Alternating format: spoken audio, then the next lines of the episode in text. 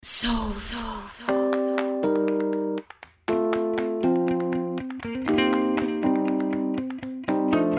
Y estamos en el capítulo número 15 de La Cuarta Ola, el podcast con perspectiva feminista para analizar la sociedad de El Mostrador. Y hoy día nos teñimos de verde, de pañoletas abortistas y de mucha ímpetu abortero porque eh, estamos en el día de la marcha por el aborto libre y tenemos una gran invitada, a Karina Oliva. Le decía, ¿cómo la vamos a presentar?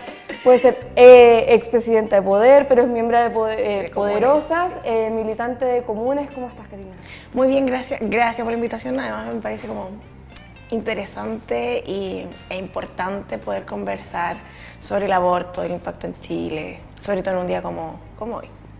Va a ir a la marcha, supongo. Sí. Va a decir que lo estamos grabando un día jueves, pero sabemos que la marcha va a ser masiva porque la del año pasado fue muy, muy, Muy masiva. Te Pretendo, pretendo ir con mi hija, pero ella está viendo su agenda. Una Como- hija, no Sí, sabía. sí, tengo una hija de 12 años. O sea, va a cumplir 12 años ya, en unos días más. ¿Y cómo es eso? Esta adolescencia, plena adolescencia. Ay, sí, eh, es una etapa interesante, es una etapa en que uno se mira y así fui. Eh, y mi mamá dice que fui peor. así que Pegando todo- pagando todas las culpas. todas las culpas y toda la rebeldía. Además, yo creo que hay una adolescencia un poco, ahora se vive un poco antes. Yo creo que era a la edad de la Emilia, yo era un poco más, más pava, pero, pero ella con un discurso, ella, también ella se define feminista, quiere ir a la marcha, está preocupada, eh, tiene discusiones familiares a propósito del aborto, del derecho a decidir. eh, es como un proceso interesante con ella. Oye, me gustó esto de, de- de- de analizar el tema del aborto desde la maternidad. Porque, eh, ¿cómo fue tu primer acercamiento con ella? ¿O ella llegó a hablar contigo? A ver, yo creo que he tratado de llevar una vida con, con la Emilia eh, en términos de los derechos sexuales y reproductivos de las mujeres, eh, que ella lo tenga como un elemento de- vital para, para sí misma. O sea, desde pequeñita nunca, nunca se le explicó, por ejemplo, que los hijos viniesen de la flor o de, de- de cualquier metáfora, sino que desde siempre se le explicó que, que en algún momento hay un cruce entre un espermatozoide y un óvulo a través de una, de una relación sexual. Es más, ella un día muy emocional dijo a su papá, papá, fui un espermatozoide. Eh, y había ganado. Entonces creo que eh, siempre nos parece que la vida sexual y reproductiva de las mujeres tiene estar muy condicionada a generar metáfora, no en la realidad de lo que es, del deseo, del placer, eh, y que no es solo un- una posición reproductiva. Entonces, cuando llegamos a hablar de- del embarazo, de la maternidad, ella entendía que no era solo una cosa de, del, del amor o, o- o esto del amor romántico, sino que tenía que otros contextos también. Eh, y entonces el aborto también era una, era una parte de lo que puede tomar- también decidir alguien. Eh, y yo, por ejemplo, no fui una mamá adolescente, o sea, la tuve como a los 22, 23 años. Ah, pero joven igual. Pero era joven, no era adolescente, no estaba en el colegio, estaba en la universidad. Yo igual me sentía una adolescente, pero también ella sabía que, había, que hubo una decisión en que ella naciera. Que no era porque la sorpresa o porque fue un, un desastre, no, hubo una decisión, más allá que fue sorpresivo, eh, fue una decisión que naciera. Y entonces el tema del aborto, de su vida sexual, de su proceso, es parte de lo cotidiano que hemos tratado de dialogar con ella y para ella es súper eh, normal.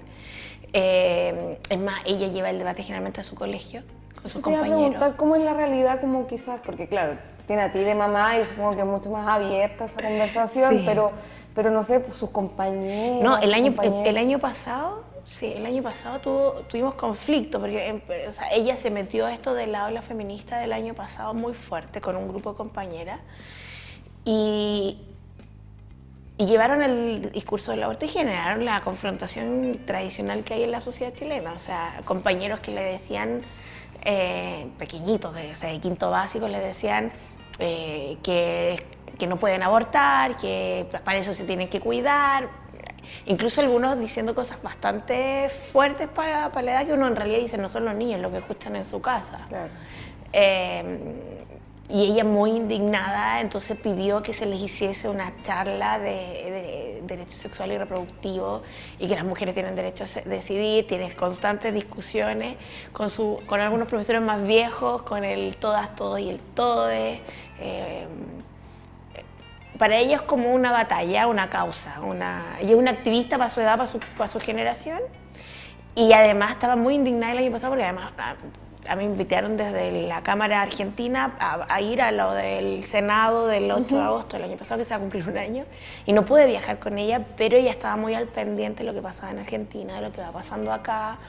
Eh, y se genera una cosa muy interesante, porque uno va aprendiendo en cómo lo dialogan los más pequeños y las más pequeñas. Eh, y, creo que está más, no sé si naturalizado, pero tienen menos miedo al prejuicio. O sea, tienen menos, yo veo, la veo ahí a sus amigas, menos miedo a que se les cuestione porque no es que no les importe, sino que sienten que tienen el derecho a disputar un, momento, un lugar, una, una idea y, nadie se los puede limitar. Y eso yo creo que a, mi generación, incluso a las anteriores sobre todo, ese miedo a disputar una, una, dar una mm. batalla por una idea, estábamos mucho más eh, reprimida y que hoy día se puede dar con mayor, eh, uno la da con mayor energía porque estamos acompañada, porque hay un contexto nacional, hay un contexto internacional que te lleva a eso. Eh, pero ella desde pequeña no tiene ningún problema decirle a mi abuela, que es una protestante, que ella está por el derecho al aborto, al derecho a decidir y que nadie puede limitarlo. Entonces, esa libertad yo creo que es súper fascinante eh, reconocerse las generaciones más jóvenes. Mm. Oye, y mm, tú misma decías que hubo como una decisión de tener a, la Emilia. En ese sentido, ¿alguna vez, no sé si pensaste o tuviste cerca alguna experiencia con lo que significa o sea, entre feministas todas hemos tenido alguna experiencia cercana con, con, el tema del aborto, pero de lo que significa el proceso y, por ejemplo, hace 10 mm. años atrás plantearse hacer un aborto no es lo mismo que hacer ahora.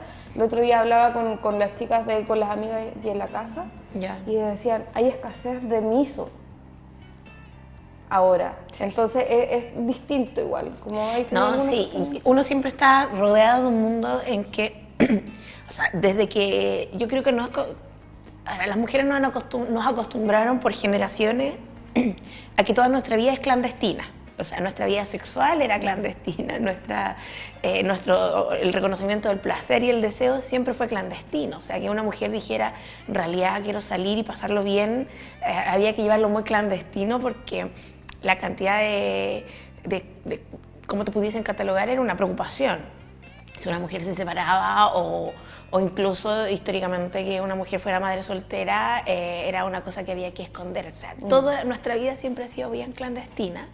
Entonces yo, o sea, evidentemente uno ha, lo ha conocido, ha estado viviéndolo de muy de cerca, lo que es un aborto clandestino.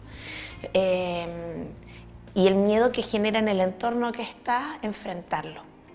Eh, no solo el, lo clandestino de conseguir el, miso, sino que además que lo que te están entregando sea verdad. Mm.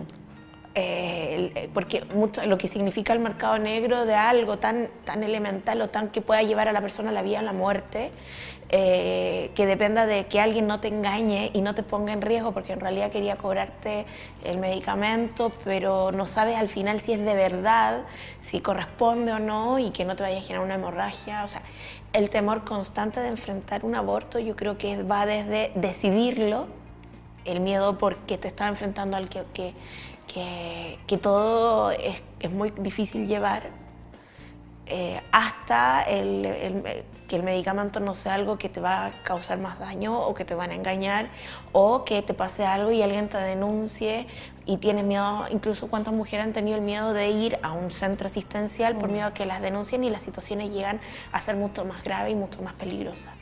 Y el Estado obviamente te abandona. Eh, yo creo que uno siempre siente el temor de enfrentarlo. Esa, toda esa clandestinidad que mm. va uno siempre tiene el temor a enfrentarla. Eh, pero yo creo que también se generan redes de solidaridad y cooperación muy sustantivas eh, entre mujeres. mujeres médicas, mujeres que te acompañan, la amiga que pueda estar al lado, Eh, porque es un, yo, a veces se minimiza lo que significa y se caricaturiza en una, en una dicotomía la mujer y el embarazo, eh, pero es un proceso yo creo que mucho más complejo en su vivencia. Eh, yo creo que la tasa de abortos clandestinos en nuestro país es más alta, evidentemente, de lo que son las cifras. Eh, y los niveles de riesgo que hay también son, o sea, cuántas mujeres en realidad llegan a centros asistenciales y nadie se da cuenta también de que vivieron un aborto clandestino o que no llegan a un centro asistencial, entonces la tasa es, muy, es muy, muy mentirosa y muy engañadora lo que hay en nuestro país. Eh, y, yo creo que ahí las mujeres han logrado eh, generar como una resistencia. Eh, desde lo que es el mundo clandestino para enfrentarlo. Eh, conozco muchos casos, he colaborado también con casos, y porque también uno entiende que la, maternidad, y yo siendo mamá, no puede ser una situación de, de, limitación, y tampoco puede ser un, uno no quiere a un hijo porque solo está o estuvo uno embarazada, uno quiere un contexto también, uno, uno desea un, momento y, hacerte cargo de una persona. Porque no, esto no es solo ya un embarazo y al otro día nace y como que cada una sigue por su lado. No, llevo 12 años como mamá y una preocupación constante, un estar preocupado constante. O sea, es, eh, creo que no es tan sencillo como solo esto amor romántico de la maternidad que también se nos, se nos mm. da. Eh, y las expectativas con la vida de uno, que, que, la, que uno tiene sobre su vida, también es muy complejo en, en, esa relación. Entonces, obligar a alguien, por cualquier razón, a, a no poder decidir si vas a ser o no mamá, eh, yo creo que es una... no es solo una eh, eh, no es, que, no es que solo te obliguen, sino que te están determinando hasta siempre hasta lo que dura tu vida. O sea, uno, sí, porque uno no deja de, ser, padre, madre o lo que sea. Ni, ni, que un, o sea, yo no, independiente, fuera de la casa, pero mi mamá está preocupada de mí día y noche, eh, mi papá igual, mi familia igual, o sea, creo que no es una cosa de solo la independencia económica o laboral o profesional, tiene que ver con una relación de la vida, de un proyecto de vida, y creo que no puede ser que estemos... Eh, en pleno ya supuestamente sociedades modernas, diciéndole a las mujeres, mira, tú no puedes decidir por qué, y, que te generen el calificativo de que puedes asesinar a, un, a un embrión, un feto, me parece un poco fuerte y un poco ni siquiera decimonónico, bastante medieval, cuando sociedades medievales incluso reconocían el aborto como parte de la cotidianidad de la vida que tenían. O sea, y sociedades también bastante conservadoras. O sea, el mundo otomano, el aborto era una cosa parte de su parte de parte de lo que pasaba en la sociedad y entonces yo yo creo que uno tiene que perder el prejuicio a lo que está acostumbrado a lo que el mundo que ha estado eh, el mundo occidental se, se plantea moderno y liberal pero es bastante conservador en la designación de los roles. Mega conservador, que el patriarcado es transversal. Claro. Pero, mira, hay varias como aristas dentro del tema del aborto y me interesaron varias que, que, tocaste. Por un lado, claro, está el tema del derecho a decidir, el derecho a decidir sobre nuestras cuerpos, también el derecho a decidir si quieres traer o no un niño a este mundo. O sea, como que hay muchas discusiones ahora que se dan, es, pucha, el calentamiento global, la lucha por el agua, un montón de cosas. ¿De verdad quiero traer a un niño nuevo eh, a este planeta? O, o, hay tantos niños y niñas también que están eh, que han sido abandonados, que han perdido el derecho a una familia, que, no han tenido derecho a, a, a un hogar, eh, porque también está la opción de adoptar de una u otra forma. Entonces, por un lado está eso, que tiene que ver mucho con, con qué clase de sociedad estamos construyendo. Eh, pero también está el tema que tocaste de, la clandestinidad y, del mercado negro. En otros países, eh, el miso, el miso, el misopostrol, el Sintec, eh, vale 600 pesos una tableta. Aquí te venden a 20 mil pesos una tableta dentro del mercado negro y hacerte un aborto, un aborto clandestino puede ir en, dentro pensando como gente que está tratando de, hacer un, mercado con esto, de lucrar con esto entre los 120 mil y 200 mil pesos, en condiciones súper precarias también. En ese sentido tampoco hay una mirada como de una perspectiva de de que hay un mercado que, como te digo, y hay, hay casi como escasez de misopostrol. y está institucionalizada. Y, funciona ahí debajo y que funciona con, con, gente que accede a estos medicamentos, que es un medicamento que es para, para, para mm, se me olvidó, las heridas en el estómago. Las úlceras. Las úlceras. Entonces, hay todo un sistema por debajo. Uno dice, o sea, o las autoridades no lo quieren ver, no lo están viendo, o, está súper naturalizado de que se mueva por debajo este medicamento y quizás cuánta plata también corre ahí. Lo que pasa es que yo creo que a este mundo eh, que prefiere lo clandestino se oculta en una religiosidad que yo creo que es muy falsa. O sea, eh, eh, el mundo judeo-cristiano occidental, bueno, no, he vivido en una sociedad que no sea judeo-cristiana, entonces también me cuesta. Eh, eh, puedo leer sobre los musulmanes o sobre el mundo eh, asiático, pero en realidad no lo logro dimensionar porque no, no lo he, no he papado, pero el judeo-cristiano lo vivió muy a concho. es muy cínica desde, desde este mundo religioso. en que se te niega porque dice, no, es que no podemos hacer eso porque está malo. A mí no, se me olvida, yo estudié en un colegio confesional eh, que nos enseñaba mucho cómo, cómo, se había construido el hilo religioso eh, en la vida de la, en la sociedad. Y siempre recuerdo que una vez un, un profe nos contaba que la sociedad judía en la época de Cristo, era tan farisea en sus mandamientos, respetar los diez mandamientos, que como se decía que los judíos, ellos eran judíos y, el día sábado tenían que descansar, entonces tenían esclavos que los llevaran a la, a la sinagoga, porque caminar era, era parte de no respetar el, el sabbat, porque entonces llegas a situaciones absurdas. O sea, tú no trabajabas, pero hacías que el otro, al que considerabas inferior, eh, trabajara por ti yo creo que pasa algo similar con lo que es el aborto. Eh, una situación bastante farisea, porque tú estás escondiendo una, una, realidad y una realidad que tiene que ver no solo contigo, sino tiene que ver en realidad con un mundo externo que, al que tú miras de manera peyorativa. O sea, eh, claro, tú no vas a permitir que alguien aborte porque tu mundo, tu credo, lo que tú llevas, lo crees tanto que tú no vas a permitir que eso se avance. Pero sabes que el que lo tiene que hacer lo miras tan por debajo, en este caso a las mujeres, que no le vas a permitir eso porque si no, tú estás mal. Eh, pero que ellas sí lo hagan clandestino y no hay problema. Entonces, la clandestinidad y, no reconocer este conflicto o, lo que pasa, ni siquiera sé si es conflicto.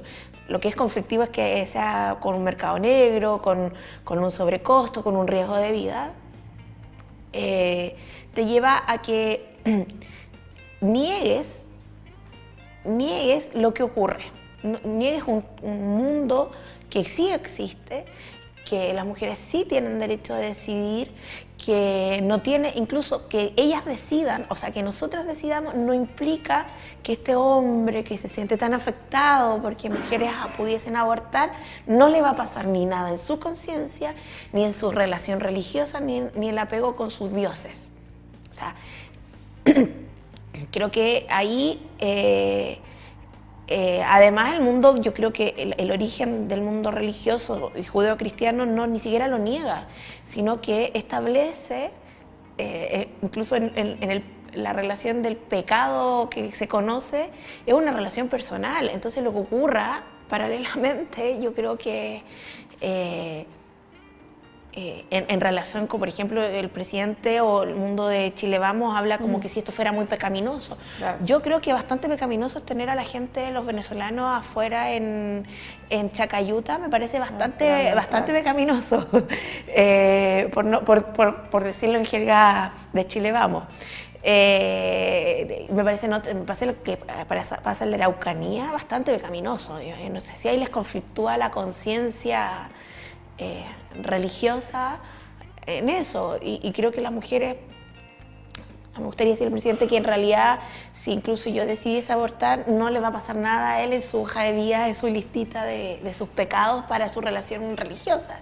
Entonces creo que hay que, hay que un poco cuestionársela también en que eh, este mundo conservador y que también hay en sectores de la izquierda, hay que reconocerlo bastante, bastante eh, no va a pasar, el mundo no se va a acabar, eh, no va a venir un Big Bang que nos va a azotar. Eh, el aborto no ha sido legal en nuestro país, no, no, se le ha quitado la, penalización que tiene y los terremotos igual son fuertes, ahora tenemos huracanes, o sea, esta, esta como caricatura que se quiere llevar a esta figura de la despenalización del aborto me parece un poco premoderna.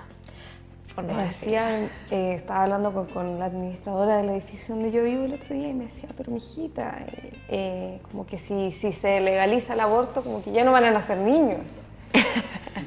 y yo decía así, pero, señora Corina, así como, van a seguir naciendo niños, en verdad. El punto pasa por, por decidir y hacerlo en un espacio seguro. Y yo decía, bueno, sí, siempre, en verdad, siempre se han hecho los remedios como siempre, siempre se han hecho los remedios y o sea, eso que hacían nuestras abuelas, bisabuelas. que, que, siempre se conocía y que era muy peligroso, estas hierbas eh, desde el perejil. Y que ahora se venden todavía. Tú vas a, una hierbatería y está la hierba abortiva y está y es mega hiper peligrosa porque no solamente te puede generar un aborto retenido, sino que también te puede traer contraindicaciones con tu presión y un montón de cosas. Entonces, es súper irresponsable. También. Es muy irresponsable, pero eso tiene que ver con una relación del Estado eh, que todavía en nuestro país sigue siendo muy religioso. O sea, pensemos, es tan religioso que el Estado le paga a los capellanes de las Fuerzas Armadas. O sea, no ese a ese, nivel. Eh, eh, un amigo que dice el incestuoso maridaje entre el dinero y la política, este es como entre que no se ha abandonado entre el, de la religión y la política, sigue ahí. Sigue ahí y, los conflictos con la iglesia dependen de cuánta conflictividad tenga la iglesia internamente para mm. que el mundo político que se quiera desapegar un poco. O sea, siempre se en los niveles de abuso y maltrato dentro de la iglesia, pero como se destapó hoy día, el mundo político y el, mundo, el, poder del ejecutivo y el legislativo tratan de tomar un poco más de palco, pero en estos temas no. Hasta hace unos años atrás se le consultaba al, al, arzobispo, si eh, se podía aprobar la ley de, del divorcio. Eh, el, reconocimiento de los legítimos de los hijos, hasta teníamos hijos ilegítimos. O sea, la brutalidad de, nuestra legislación en términos de derechos eh, es muy perversa. Es que Chile siempre llega tarde a eso. Yo no sé si es que llegue tarde, es que yo creo que, a ver, yo creo que las democracias, esto es una cosa que, que no se me va a yo creo que las democracias cuando tratan de avanzar los sectores conservadores o la oligarquía siempre buscan poner dispositivos de mm. control. Entonces, por una parte ponen el liberalismo en términos económicos, es decir, un desarrollo del capitalismo de manera brutal y en términos emocionales, eh, decirle, no, en realidad seamos libres para que usted gaste, pero endeúdese, vuelva a ser más pobre, pero se siente libre, pero por otro lado no importa, la iglesia controla que usted, cómo está su vida privada, cómo está su cama, cómo está su familia, cómo, ese mundo. Mm. pero genera ese dispositivo de control en donde eh, eh, las oligarquías pueden manejar lo que tú puedes hacer y lo que no puedes hacer. Esos dispositivos de control yo los encuentro muy perversos eh, porque generas una... tener a la sociedad secuestrada por su endeudamiento y, tenerla sumida en buscar cómo resolver eso, evidentemente querer resolver los otros avances, no es prioridad porque tienes que llevar, la mamá tiene que llevar la comida a la casa. O sea, nuestra, nuestra sociedad no se quiere hacer cargo de que la mayor cantidad de jefas de hogares son mujeres, la mayoría viven solas con dos, tres hijos. Eh, o sea, ni siquiera se ve un tema de desarrollo, de planificación, de, no sé, de demográfica en el país. O sea, si hubiese una perspectiva de planificación social también o de, pensar eh, el país, el crecimiento del país en función de no solamente de cuánto ganan o de cuánto eh, hacen crecer el PIB las empresas, sino que en una función como más demográfica, en donde hace falta, por ejemplo, eh, nacimiento, etcétera, no hay ni siquiera esa perspectiva. Mi, mi generación que está ya a la mitad casi de los 30, eh, todos tenemos miedo de tener más hijos porque el kilo de huevo además es carísimo. Entonces, te genera un dispositivo de control muy fuerte el sistema económico, el mercado, te, lo, te controla tanto que tú evidentemente cuántas mujeres, o sea, la cantidad de abortos en mundo adolescente es distinto al mundo profesional. Yo creo que el mundo profesional, las mujeres del mundo profesional son las que más, las que están en su primera etapa laboral, que están creciendo, que quieren seguir estudiando, perfeccionando, yéndose al extranjero a estudiar, a prepararse. Eh, un embarazo es muy complejo. Mm. O sea, y además tienes la posibilidad adquisitiva de resolverlo con el mundo clandestino. O sea, las tasas de embarazo adolescente también se deben a que hay un... Eh, depende del mercado. O sea, hasta la capacidad de decidir también está controlada por el mercado. Totalmente está mercantilizada. Entonces, eso es ponerse una venda en los ojos de lo que ocurre. Eh, es complejo cuando ya el aborto tres causales, uno de los indicadores más altos es por la causal de violación. Eh, y cuánto más también pudiese ser, porque cuántas menores de edad han quedado embarazadas por violación y no han tenido acceso mm. a, a, decirlo, que están en situación de un embarazo producto de violación. Eh, una menor de edad para que diga que está siendo abusada eh, permanentemente eh, no es que pase una vez. No, y más si son en, por lo general los abusos y las violaciones son dentro de los núcleos familiares. Entonces está una estructura de poder que además protege al, violador. Entonces, eh, y ahí uno dice, ojo, lo que pasa es porque dicen, no, si está disminuyendo en menores de edad, ojo, la posibilidad de que una menor de edad denuncie a alguien cercano, o, porque las denuncias que hay por violación generalmente son por terceros, que eh, es, el camino a la casa, mm. pero las que son repetidas y constantes, sistemáticas, esos abusos sistemáticos, no son las que se, esas se, denuncian 10 años después, cuando ya te desvinculaste, cuando tuviste los medios para salir y, muchas han tenido hijos en esas condiciones. O han tenido abortos clandestinos obligadas también. También, porque el, abusador además obliga al aborto clandestino. Entonces ahí uno dice, ojo, eh, cómo estamos generando una maquinaria del abuso y yo creo que para las mujeres el tema más conflictivo es que además en este mundo nos enseñaron que los hombres nos protegían. Mm. Que eh, que no podíamos viajar solas porque necesitábamos un hombre que nos cuidara. Eh, que las mujeres, las que vivíamos entre puras mujeres, pucha, ¿por qué no tuvimos un hermano hombre para que nos cuidara? Eh, pero al final también han sido históricamente nuestros abusadores y el mundo más cercano. Y eso también cuesta a nosotras reconocerlo. También duele. Mm que el que tú mirabas que te pudiese proteger, al final también pudiese ser de una otra forma un agresor, porque eh, suben las tasas sube las tasas de femicidio, suben las tasas de abuso, y uno dice, sí, aún más mujeres abusadas, hay más eh, mujeres violadas, incluso asesinadas. Eh, pero no estamos diciendo que hay más hombres, abusadores. Y lo, lo, heavy o lo terrible es que generalmente es un mundo de un contexto cercano.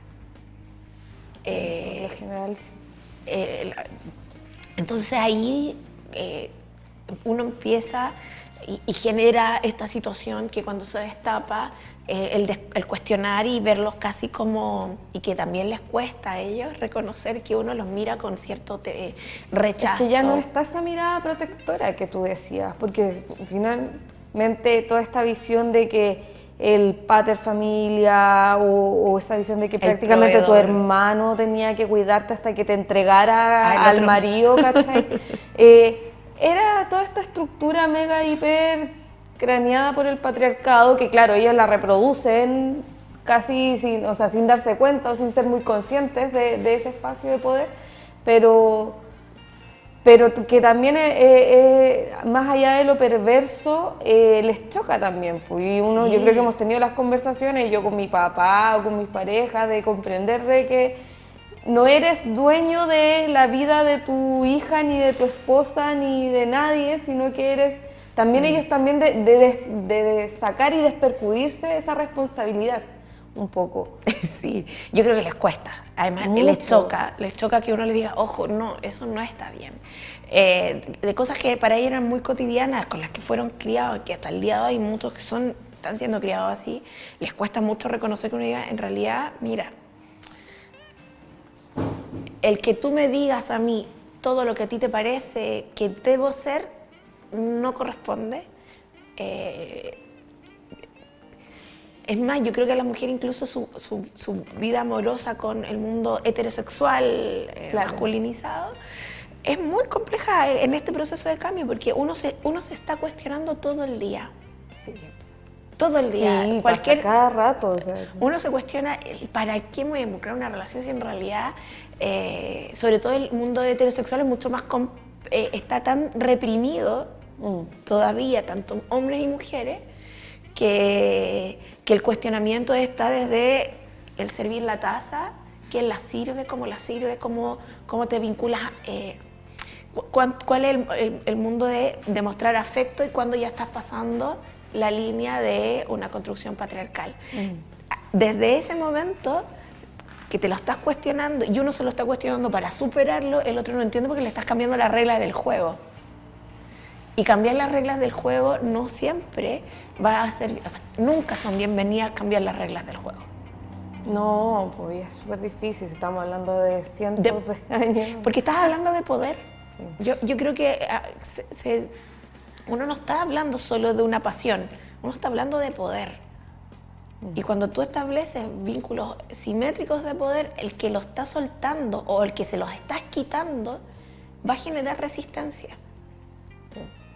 Em, tanto es así que cuántos hombres les cuesta entender que una mujer no quiera salir un día y al otro día no verlo eh, y ya es como, ¿qué pasó? Que cambió el mundo. Y yo creo que eso es fascinante, pero es difícil. Es difícil llevarlo. Eh, pero yo, yo soy de las optimistas en que el feminismo, incluso el asumir que el, yo incluso soy de las que cree que si una mujer desea abortar no tiene por qué contarle al, al, tercero en ese caso. Claro, no es necesario. Yo, y, creo que no es, no es, una decisión conjunta. Y, ponerle el calificativo no es que es un, es un hijo, me parece irresponsable. Sí, eh, igual, yo igual creo que depende si es que estoy en una relación de años. Sí, pero eso es, pero, también es voluntad de tuya si queréis conversarlo o no. Pero por eso digo que no es una determinación per se que tú tengas que decírselo al otro. Mm. Eh, porque yo creo que históricamente las mujeres hemos cargado con decirlo tanto en una relación no matrimonial como en una matrimonial, de contarle al otro si está o no embarazada y ver si el otro lo toma bien o lo toma mal, si, si está pensando que... Eh, más cuántas mujeres no han querido quedar embarazadas y el otro tiene la desfachatez de creer que es, entre comillas, eh, amarrarse, que alguien le amarra. Em, asegurarte. Asegurarte. Entonces yo creo que ese tipo de choque, eh, de ese cambio de paradigma, eh, es muy entretenido estarlo viviendo. Eh, creo que es muy complejo estarse siempre cuestionando. Yo creo que es una cosa que al, al mundo, mm, a lo, a lo masculino y al mundo heterosexual, sobre todo, le cuesta mucho cuestionar, ver que una está constantemente dándole un rollo, cambiando, cuestionándose. Sobre todo, yo creo que mujeres que hemos sido criadas en una, una sociedad muy patriarcal, en condiciones muy patriarcales, que no estemos cuestionando es más difícil. Yo creo que a mi hija le va a costar menos. O sea, hay cosas que no se van a cuestionar. Es que ella no se las cuestiona, o sea, ella ya no se cuestiona mm. eh, si es algo bueno o malo, que te pueda gustar o no una mujer, que te pueda gustar o no, o si te quieres o no te quieres casar, si quieres o no tener hijos. Eh, hay cosas que ya no están en su, en su círculo de conversación, o sea, no, no, no entiende, ella no, no logra. No, y que de repente encuentran súper absurdas ciertas discusiones, así como de verdad, así como de verdad se está De verdad era un problema que hayan lesbianas o que ya ni siquiera están en esa, en esa viabilidad de hetero u homo. Ella está, como la pansexualidad, ¿cachai? Es otro nivel en donde claramente mi abuela, tu abuela, nuestra madre no, lo van a entender. No entienden. Claro, para ella es muy normal, o sea, no es que sea ni normal ni no normal, a mí es así como ya... Naturalizado. Sí, o sea, que Parte de la vida. Sí. Cosas que a nosotros nos cuestionamos, otras generaciones no se las van a cuestionar de la misma manera. Además, eh, uno igual venía con parte de la mochila de haber vivido una... familias enteras, o sea, personas que habían vivido toda su vida en una dictadura y uno estaba justo en haber vivido la última fase, los años 90 que fueron muy difíciles para el país, en términos sobre todo culturales. Eh, eh, hay que pensar que, que cuánto te- la secuela generacional que deja el proceso que vivió Chile. O sea, el proceso conservador. eh, hay una publicidad, si no me acuerdo, de, del sí y el no, en que el comando de Pinochet ponía un, un, un coche y como un tanque soviético, así como que lo iba a aplastar, porque iba... Eh, es Como como... guagua, mata guagua. Claro, entonces eh, ese nivel, eh, hay que pensar que a las niñas en los 90 no las dejaban ir al colegio embarazadas. No. O sea, Y una- todavía en ciertos círculos del mundo del barrio alto las esconden cuando están embarazadas. o sea, eh, ¿qué pasa? O sea, ¿cuántos en los 90 se peleaba para que no las expulsaran? Para que no te queda- quitaran el derecho a educarte porque eras, ibas a ser mamá. O sea, que eh, son los mayores impulsadores, eh, los que más impulsaron los abortos clandestinos fue la iglesia. Y ese comercial que había en Mega, no me acuerdo, que era como. Salía con un feto hablando. Ay, y era como, me van a matar, me van a matar, me van a matar. Y decía, ¿qué clase de política sexual, de educación sexual es esta? Finalmente esa política del miedo, ¿cachai? Así como. Es que siempre nuestra política estaba marcada por el miedo, o sea, eh, eh, no salga a la calle porque te va a pasar algo. Es como, eh, es como lo que está pasando hoy día con el VIH. O sea, el gobierno no ha querido legislar una política real para enfrentar el, el VIH porque eh, solo se enseñaba que en realidad eh, el VIH no era una cosa que ocurría en nuestro país eh, y la mayor tasa de gente con contagio son jóvenes y es muy preocupante ¿no? que no se le tome el peso a la situación de la salud pública, de tu población, de lo que tú dices que te preocupa, que te interesa. Eh, hoy día las campañas, eh, las campañas, yo veía el otro día un reportaje que salió la campaña en la pareja única. ¿Cuántas mujeres fueron contagiadas y eran- tenían Sí, pareja única? Sí. O sea, que el- O el- sea, ¿cuántas no saben que han sido contagiadas y, y han Porque tienen marido toda la confianza. vida, por ejemplo? Claro, y, y están. Y el prejuicio eh, el- de una persona que esté contagiada, que tenga VIH, el prejuicio de la- limitarle la vida, o sea, eh, uno pasa a ser un paria. Y yo creo que esta sociedad, que es lo que me preocupa de, de cómo avanzamos en el debate político, es cómo dejamos de construir parias. O sea, hoy día el presidente ha logrado con su política migratoria tener un campo de refugiados prácticamente en el norte. Eh, y, y era algo que uno veía así como en, el en lo, en lo que pasaba en Medio Oriente, por los conflictos bélicos, pero hoy día lo tenemos en nuestra frontera. Eh, yo creo que eso hace que uno se cuestione hasta dónde eh, el preocuparse de la casa para adentro y no ver lo que pasa hacia afuera, y ni siquiera preocuparse de la casa para adentro, sino que más bien eh, que todo se esconda debajo de la alfombra. Ese status quo tan transicional. Como que ya no, ya, no, ya no da el ancho. Y yo, y yo creo que mm, en momento, yo creo que las mujeres han sido como puntapié para poner el debate de, eso. O sea, la cantidad, la, la mayor pobla- la, la explotación migrante también está marcada mucho por mujeres. Bueno, la marcha de esta marcha por el aborto también tiene un sentir muy migrante, afrodescendiente, eh, con una perspectiva también de la multiculturalidad y del feminismo latinoamericano. Que, que tiene una diferencia con, la- con el europeo Sí. en eso. Eh, el año pasado, a final del año pasado, fue- nos invitaron, me invitaron a exponer en el ELA. Eh, y, y- y lo increíble que se vivía es que el feminismo latinoamericano tiene una, eh, que lo conversábamos, era a diferencia del europeo, el europeo está muy marcado también porque las mujeres han sido las el mundo occidental europeo instaló que las mujeres éramos las que habían desatado todos los males desde el mundo religioso con Eva, que era que nos había llevado el mundo de lo pecaminoso, y en el mundo más europeo histórico de las civilizaciones antiguas, em, que no sé, pues Pandora había desatado todos los males. siempre la mujer la que Siempre la mujer que desata los males. En el mundo latinoamericano, eh, eh, prehispánico, por decirlo así, la mujer era la que daba vida. O sea, era la tierra. Es la tierra. por eso. Claro, entonces es la que da la vida, un proceso de fertilidad distinto, un proceso de, emancipación distinta. Y muchas veces. también. Y muchas veces esa relación choca eh, con el, el, feminismo europeo, que es mucho más, y que yo creo que también hay, en nuestro país sobre todo, yo creo que a diferencia de Argentina o lo que pasa en Brasil, también todavía seguimos, nuestro país siempre ha sido muy colonizado por la cultura europea. Mm.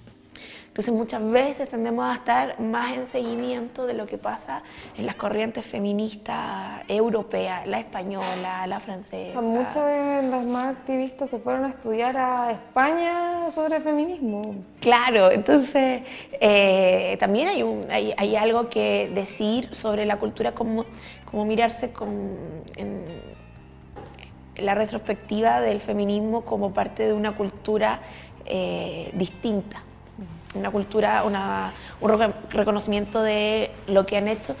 yo creo que las mujeres, por ejemplo, mapuche históricamente tienen una, una determinación para entender el poder distinta a la que tenemos la, las huincas, eh, que me parece que es importante rescatar.